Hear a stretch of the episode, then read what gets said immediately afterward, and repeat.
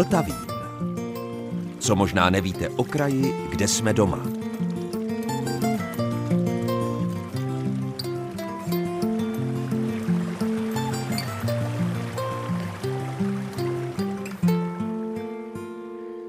Posloucháte Český rozhlas České Budějovice, posloucháte Vltavín a dobrého dne i poslechu vám od mikrofonu přeje Zdeněk Zajíček.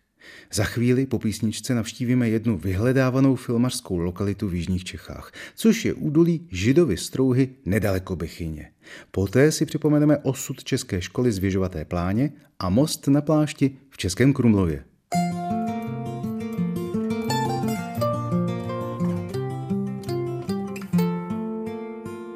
Židova strouha je potok, který pramení kousek od české vesničky s úžasným jménem Bzí.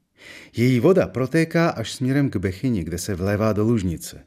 V zámečku, který v Bzí stojí, se před léty natáčely některé scény z filmů Svatba upírů nebo Zlatí úhoři.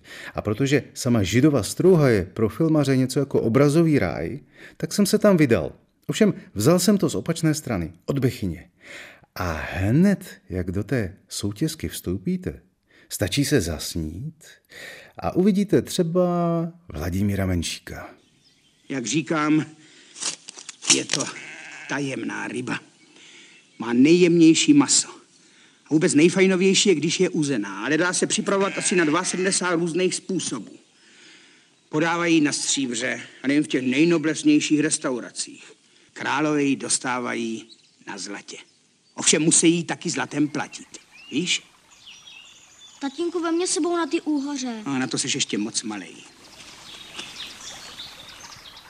Takhle probublává židová strouha kousek nad soutokem z Hlužnicí. A my tady v tom údolíčku procházíme s Jolanou Siblíkovou z Bechinského infocentra.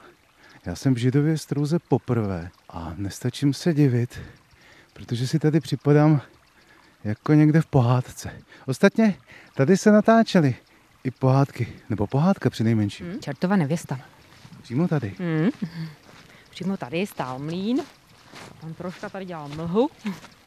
A já už vím, takový ten, ano, ano, opravdu pohádkový mlín, už si to vybavím. Ten byl někde tady? Ano, Vzala ho pak velká voda, odnesla ho, jinak by tady byl jak originál, kdyby tady patřil. Můžu se přiznat, že sama jsem jim omylem vešla do záběru. To je moje vzpomínka na natáčení pana Trošky, protože jsme to šli s dětmi. To byla tradiční trasa, je to prostě i pro nás, pro bechyňáky, kam se vydáváme na procházky anebo na výlety. A stoupili jsme najednou do nějaké mlhy, najednou se ozvalo stop, tak jsme pochopili, že asi tam nemáme co dělat a pochopili jsme, že je to pohádka Čertova nevěsta, ale až později. To nám v té chvíli nedošlo. Čili tady, jak je ta písečná naplavenina, ta lagunka, hmm. tak tam v těch místech stál ten um, strašidelný mlín? Ano, přesně tak.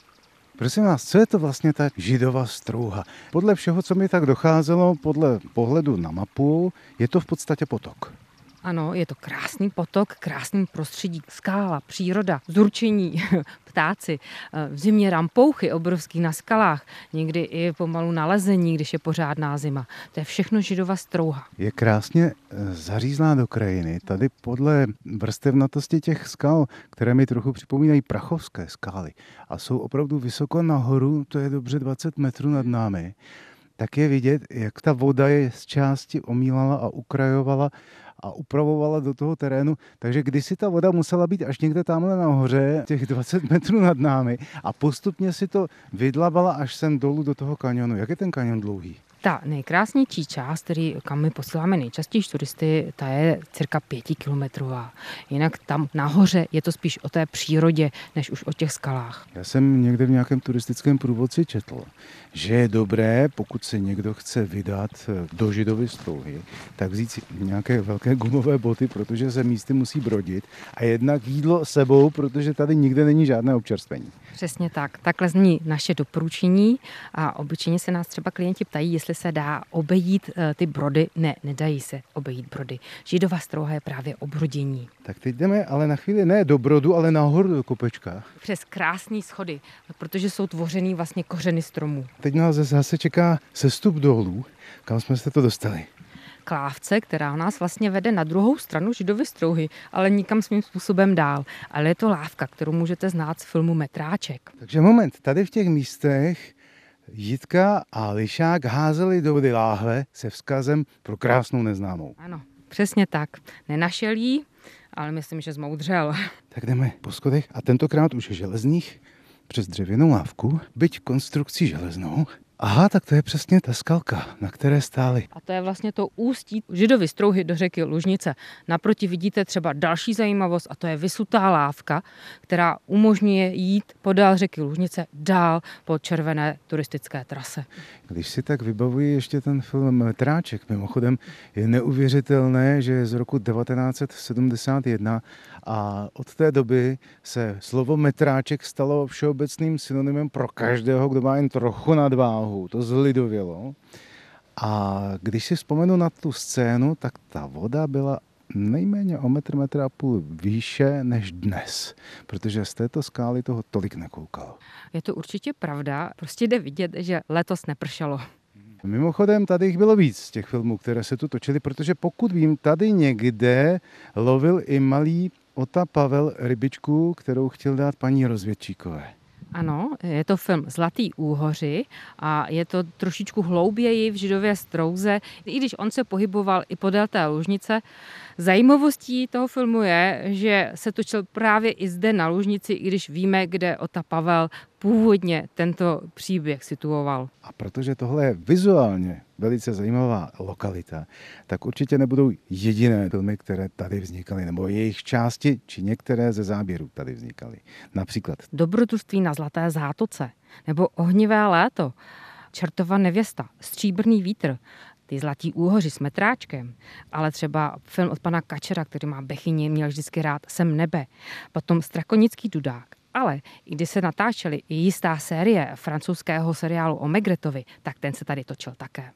Tamhle nahoře vidím ještě na kmeni žlutou a modrou turistickou značku, čili to znamená, že tady od té skály mohu jít dál do Židovy strouhy a vrátit se, anebo ta cesta vede opačným směrem a tady ústí. Můžete se vydat z Bechyně po žluté, což my doporučujeme, a po té žluté proti proudu židovy strouhy a pak se napojit na modrou a zase se na židovu strouhu přes Nuzice vrátit a zpět do Bechyně. Je to prostě kombinace žluté a modré a je to krásný desetikilometrový okruh. Co je pravdy na tom, že se tady v tom údolí kdysi schovávali židé? Nevím, jaká je pravda, ale zdá se, že tento příběh je nejpravdopodobnější, že se tady ukrývali židé. Ale říká se, že se jednu chvíli i ukrýval kouzelník žito. Prostě můžete si vybrat. Tak jestli chcete, pojďte se mnou se ještě podívat na jeden krásný převis, který tady jdete na té židově strouze, který dostává naše návštěvníky. Teď už chodím přesně tak, jak se tu chodit má, to znamená po kluských kamenech, čili dávejte si pozor, protože jsme v údolí, kde je vlhko. Zurčí tady voda. Tady naštěstí nemusím brodit, to přejdu. Aha, další fotogenické místo. To je zase vyloženě jako z lovců mamutů.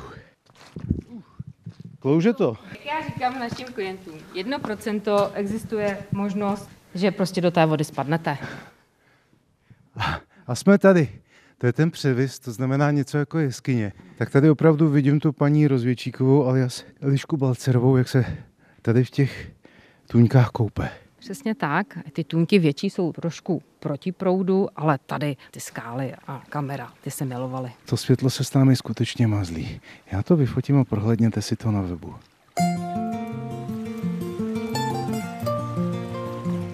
Posloucháte Vltavín, magazín Českého rozhlasu České Budějovice. I domy mohou mít své osudy podobné osudům lidí. Posloucháte Vltavín a novou sérii o zajímavých osudech škol a lidí, kteří jsou s nimi spjati. Já k tomu vybírám i některé archivní nahrávky Českého rozhlasu a při probírce našeho archivu jsem narazil i na svoji vlastní reportáž z Věžovaté pláně. To je malá vesnička nedaleko jihočeských hranic s Rakouskem na trase mezi Českým Krumlovem a Kaplicí. Za chvíli to bude už šest let, co následující nahrávka vznikla. Natáčel jsem ji s Ludmilou Opelkovou a tehdejším starostou Josefem Machem.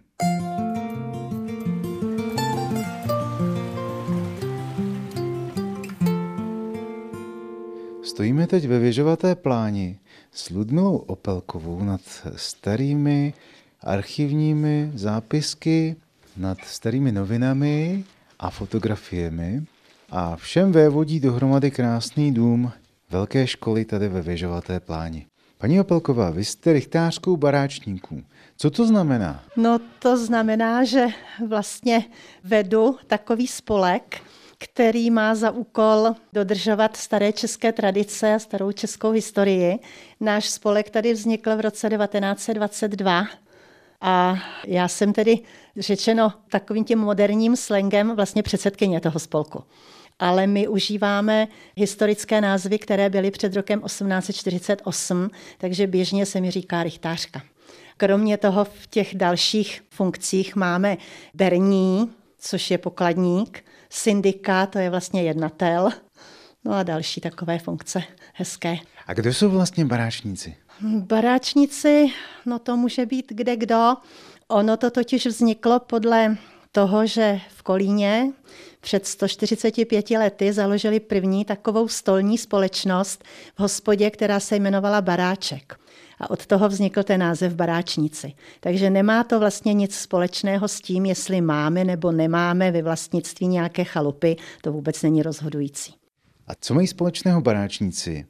S věžovatou plání, tak to se dá pochopit, že jich tady několik bydlí, při nejmenším. Ale já pořád vidím nebo slýchávám o takové historické spojitosti se zdejší školou. Baráčnická škola, která byla postavená v roce 1906, Ona, ta původní iniciativa na vznik té školy nevznikla u baráčníků, ale u lidí, kteří prostě usoudili, že ačkoliv tady žije hodně Němců v obci, tak je to tak asi 50% a těch zbylých 50% má také nárok na vzdělání ve svém vlastním jazyce, tak se začali snažit tady v té oblasti něco dělat, agitovali a snažili se prostě postavit nebo zařídit nějakým způsobem tu školu pro české děti.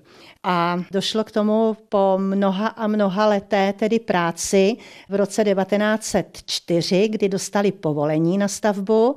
V roce 1905 začali stavět a školu postavili za několik málo měsíců, protože v roce 1906 už byla slavnostně otevřena a začalo vyučování. A právě, že peníze na tu školu nedal stát, nedal jen tak někdo prostě, museli se lidé na ní sbírat. A sbírali se tedy příslušníci Národní jednoty pošumavské, ale přidali se k tomu také baráčníci hlavně z Prahy a z Českých Budějovic, kde už tehdy několik baráčnických obcí bylo. Takže proto baráčnická škola. Takže 1906, čili ještě Rakousko-Uhersko. Hmm. A záležitost, která asi tehdejším úřadům moc nevoněla, protože to bylo opravdu takové samozprávné, řekl bych. Až. tak nějak to bylo. Tady byl tehdy německý starosta a teď nevím přesně ten letopočet, ale to asi není důležité. Někdy kolem roku 1886 snad bylo nějaké sčítání lidu a údajně tady pláni žilo 57% obyvatelstva německého a ten zbytek byl česky mluvící. Ale ono to asi nebylo tak docela pravda, protože v tom figuruje i trošku můj pradědeček, který se společně s učitelem Kohoutem ze Zubčic vydali do terénu, obešli lidi a skutečně spočítali fyzicky, kolik lidí je tady Čechů a kolik Němců a vyšlo jim hodně vyšší číslo než těch 43%, protože tehdejší němečtí sedláci prý říkali, že jestli se nepřihlásíš k Němčině, tak tě vyhodíme z bytu a nedáme ti práci což pro ty lidi tehdy bylo dost důležité, aby měli kde bydlet a aby měli jak živit své děti. Takže tady pravděpodobně těch Čechů bylo víc, než se oficiálně udává. Procenta máme, ale kolik to bylo tedy celkově lidí? Tak já to úplně zjištěné nemám, ale kolem 250 by to mohlo být. Čili tehdy, dejme tomu, tak 130, 140 českých odhadem. A to znamená, dětí bylo tehdy více než dnes tak dejme tomu 50 dětí, 40 dětí, asi tak. Kde se vzdělávali, kam chodili do školy do té doby? Tady v místě byla německá škola. My jsme teď tady na obecním úřadě, který je přistavěný právě k budově původní německé školy. A tady byly různě asi podle počtu dětí také jedna nebo dvě třídy. Já jsem nedávno někde četla v nějakém materiálu, že po vzniku Československé republiky tady byly dvě třídy německé a jedna třída česká, zatímco potom v roce 39, těsně před válkou, byly dvě třídy české a jedna třída německá. A všude bylo kolem 20-24 dětí. Takže tady celkem z toho okolí a z přímo z věžovaté pláně muselo být kolem 60 dětí. Tehdy byla už také povinná školní docházka, čili to znamená, ty děti se jak české, tak německé učili pohromadě, tam se Josefa Macha. Nejdřív se tady učili v té německé škole, u trakvistické se učili obě dvě řeči dohromady, no ale ty Češi chtěli si udělat školu pro sebe, tak začali jako stavět v tom roce 1904, o tom uvažovali, ale ty zemské úřady to nechtěli povolit, hlavně ty Němci tady místní, tak se to stavilo jako zámeček, proto tak vypadá ta škola, že jo. A potom, až když se vysvětila, tak to byla udělaná škola, jako česká. A tady z toho okolí to byla hned naplněná, chodilo dost dětí už sem těch českých, protože předtím oni museli chodit, když chtěli ty rodiče posílat do české školy, třeba můj strejda chodil tady z pláně až do Besednice, jo. chodil daleko pěšky na kolech nebo na lyžích a ještě taková pozornost tady na rejtech, tam byl nějaký Němec a když on ráno šel do školy a on mu nezahajloval, tak ho musel poslat zpátky a musel mu zahajlovat. Jo. Nepustil ho, jo. Tak to je taková vzpomínka. No ale chodili takovou dálku, to by teď děti nikam nechodili. No zrovna nad tím přemýšlím, protože už jenom ta cesta sem nahoru do kopce ze spoda, tak to je dva kilometry přes Dolní Bláni. No a když bych chtěl tady odtud do Besednice, no tak to musím Kaplické nádraží, Výheň a dozadu. To chodili, no. A chtěli je dát do české školy, tak chodil tam až, no. Jak to bylo, dejme tomu, ze školní docházkou během zimy? No děti do školy během zimy normálně chodili a chodívali v dřevácích, neměli vysoké boty kožené, tak jako jsou dneska zvyklí. No a když chodili ze samot, nebo dokonce jeden čas sem chodilo několik dětí ze Zubčic, tak jim museli rodiče tu cestu proházet a nebo prošlapat. Moje rodiče, teda moje maminka a její sourozenci sem také chodili z těch zubčic a děda vždycky ráno vzal lopatu, vysoké boty a šel před dětmi, aby jim prošlapal cestu. Od kolika začínala tehdy výuka ráno? V osm.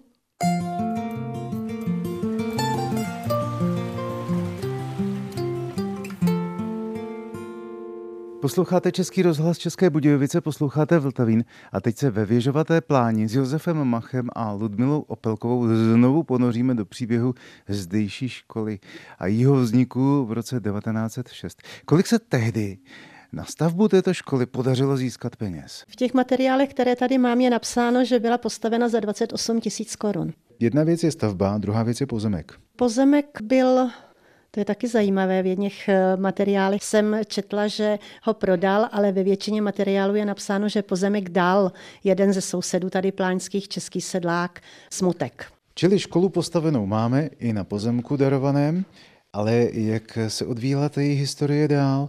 Kdy zažívala ty nejtěžší doby? Tu nejtěžší chvíli zažila hned při zahájení toho svého provozu, prakticky v tom roce 1906, když přijeli na tu oslavu ty sponzoři, jak by se teď řeklo, z Prahy a tak, škola se světila, ale už při cestě sem, prakticky dřív se jenom vlakem, z kaplického nádraží už je museli doprovázet četníci, protože ty Němci ty s tím nesouhlasili a bylo nahlášeno, že je budou napadat.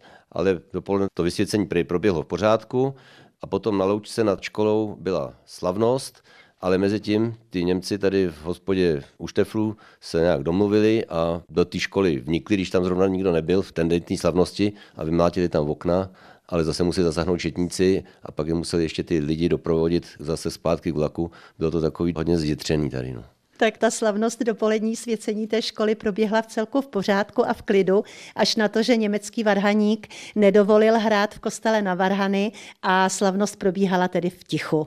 Pak přišlo to napadení a potom ten provoz dál? No tak ten provoz byl zahájený sice hned v září, ale byla to vlastně soukromá škola, protože ta škola byla předána Národní jednotě pošumavské a zase si ty úřady vymysleli, že nemají všechny dokumenty v pořádku a školu jim zavřeli a teprve až po doplnění určitých kolaudačních věcí a dalších papírů školu otevřeli až v říjnu. V první třídě bylo 24 dětí.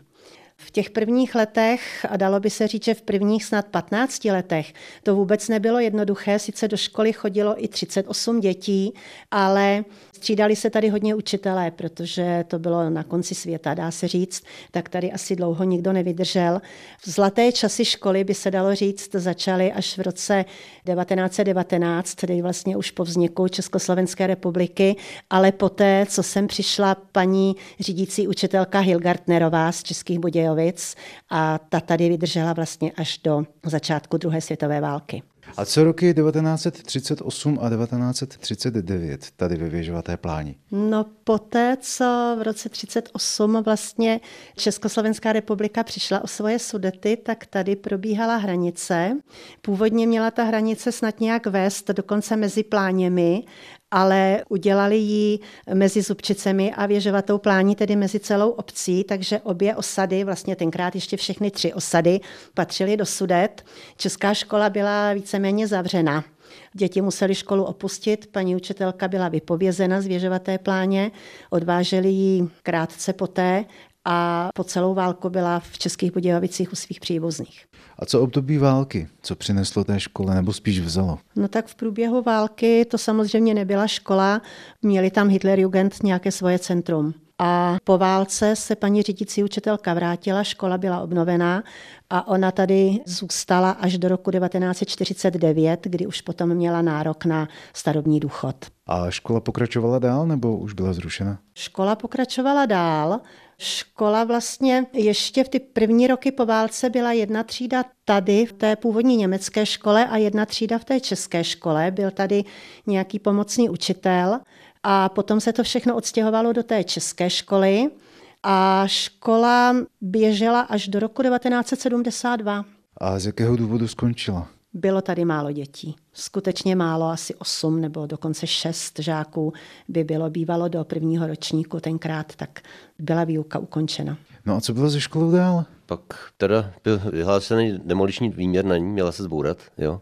Ale naštěstí se to nějak zachránilo a to musím poděkovat, že teda mezi námi není pan Dušek od hasičů a komorský hasiči si tady udělali záložní stanoviště jako CO, byli tady školení a v té době ta škoda teda opravdu žila, protože jsem jezdil celý okresu hasiči, měli tu školení a to fungovalo pěkně, on se opravdu o to staral, ale zase jak pak už odešel, tak to začalo zase upadat. Ono to fungovalo dobře, ale postavili se v Domarnici noví hasiči a tím byl pánský škole konec tady. No.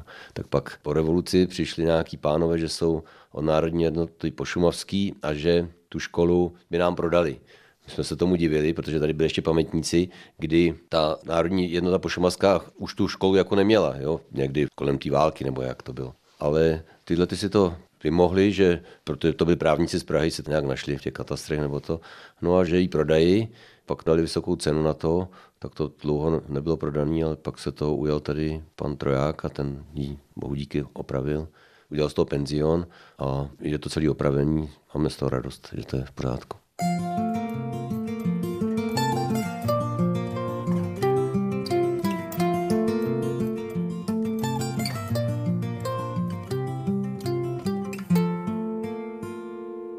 Most na plášti nebo také plášťák nebo plášťový most. To jsou názvy, které zná prakticky každý krumlovák.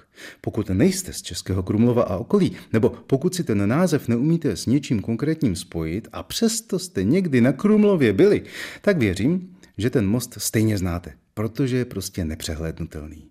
Je to ta zvláštní několikapatrová stavba, která propojuje státní hrad a zámek v Českém Krumlově s barokním divadlem a následně zámeckou jízdárnou a zahradou. Takto o něm namluvil rozhlasový fejeton redaktor Jaroslav Klíma v roce 1999. A protože se blíží jedno z těch ročních období, o kterých v závěru mluví, berte tu následující nahrávku i jako tip na výlet mimo hlavní sezónu. Je to jako kdyby člověk vcházel do jiného světa. Je to jako kdyby otevíral čarovné kukátko. A přitom stačí málo projít poslední branou z Českokrumlovského horního zámku, z horního hradu, na most.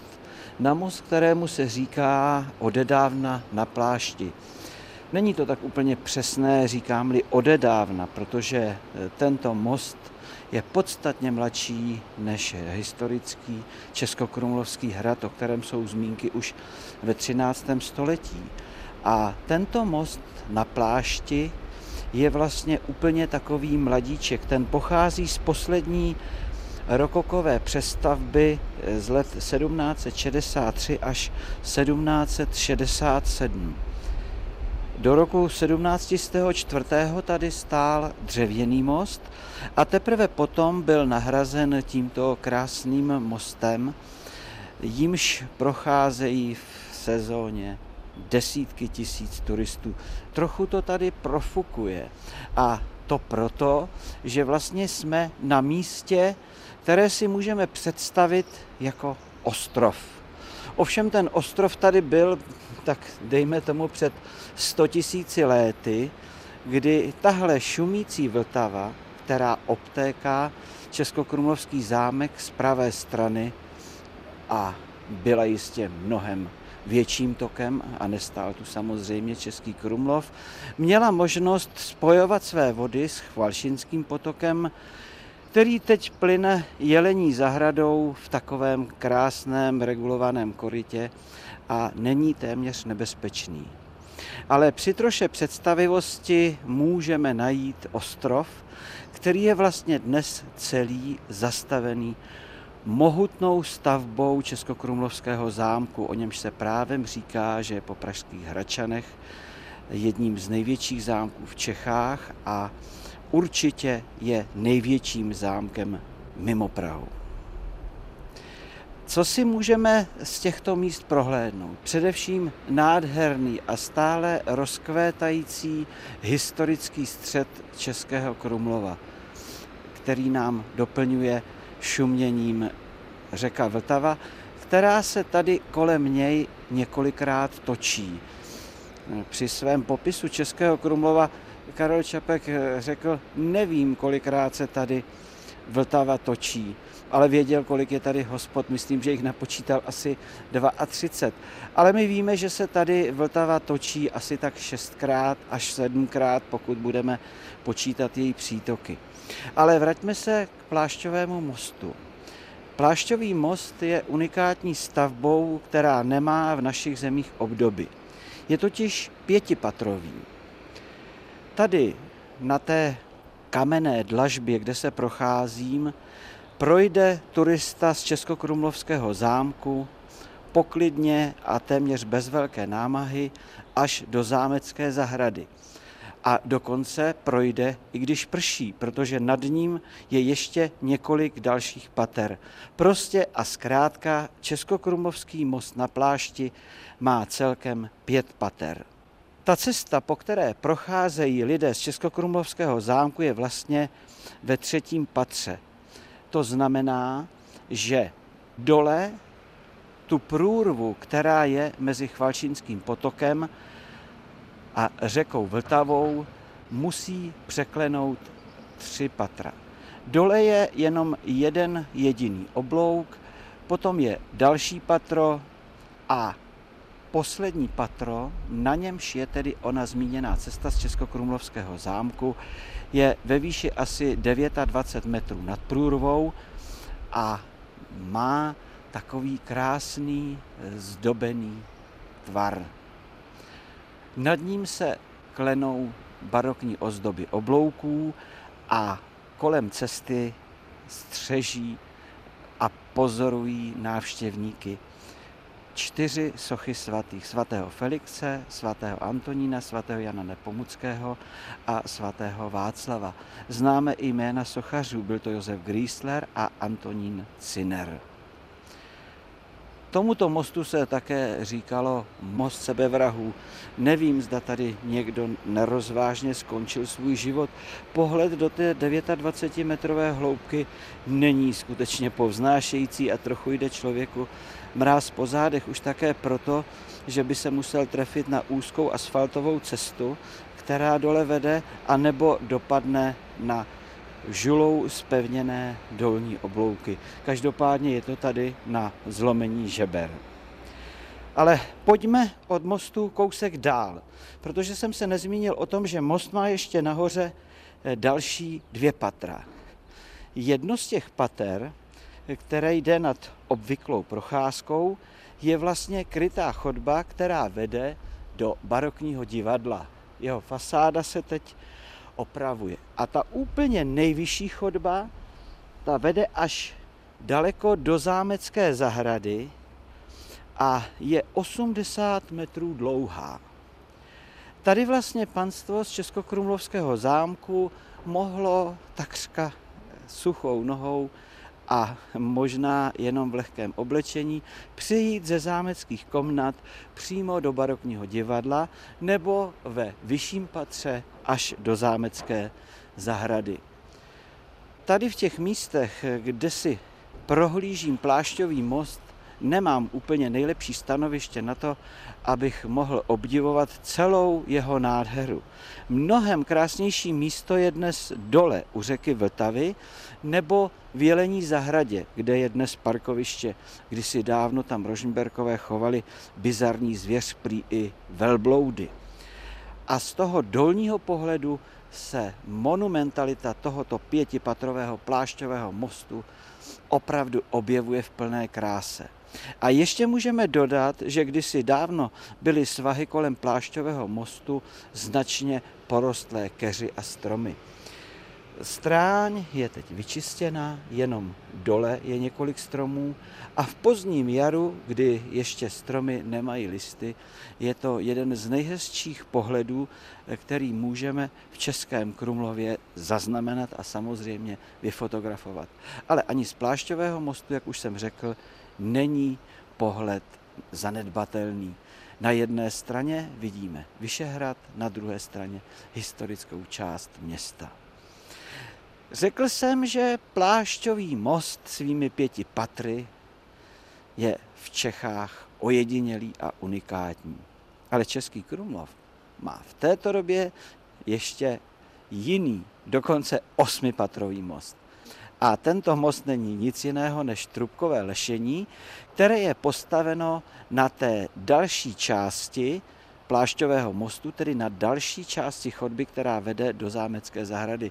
Toto trubkové lešení je postaveno v těch místech, kde se dá přijíždět do zámecké zahrady, má osm pater a samozřejmě je postaveno jen proto, aby mohl být opraven nejen pilíř, ale i celá chodba, která je pokračováním té chodby, která vede nad Plášťovým mostem. Chcete-li tedy vidět v Českém Krumlově Plášťový most a také ho vyfotografovat, je na to nejlepší doba pozdního jara anebo začátek podzimu, kdy se listí zbarví zlatě, či konec podzimu, kdy listí zcela opadá. A pokud chcete vidět osmipatrový most, nevím, jak máte spěchat, protože může se stát, že v letní sezóně už osmipatrové trubkové lešení na pokračování zámecké chodby do zámecké zahrady už nebude tvořit osm pater tohoto dočasného mostu. A to je z dnešního Vltavínu všechno. Od mikrofonu se loučí Zdeněk Zajček, od mixážního pultu Michal Kolář a vězte, že za týden jsme tady zase ve stejném čase.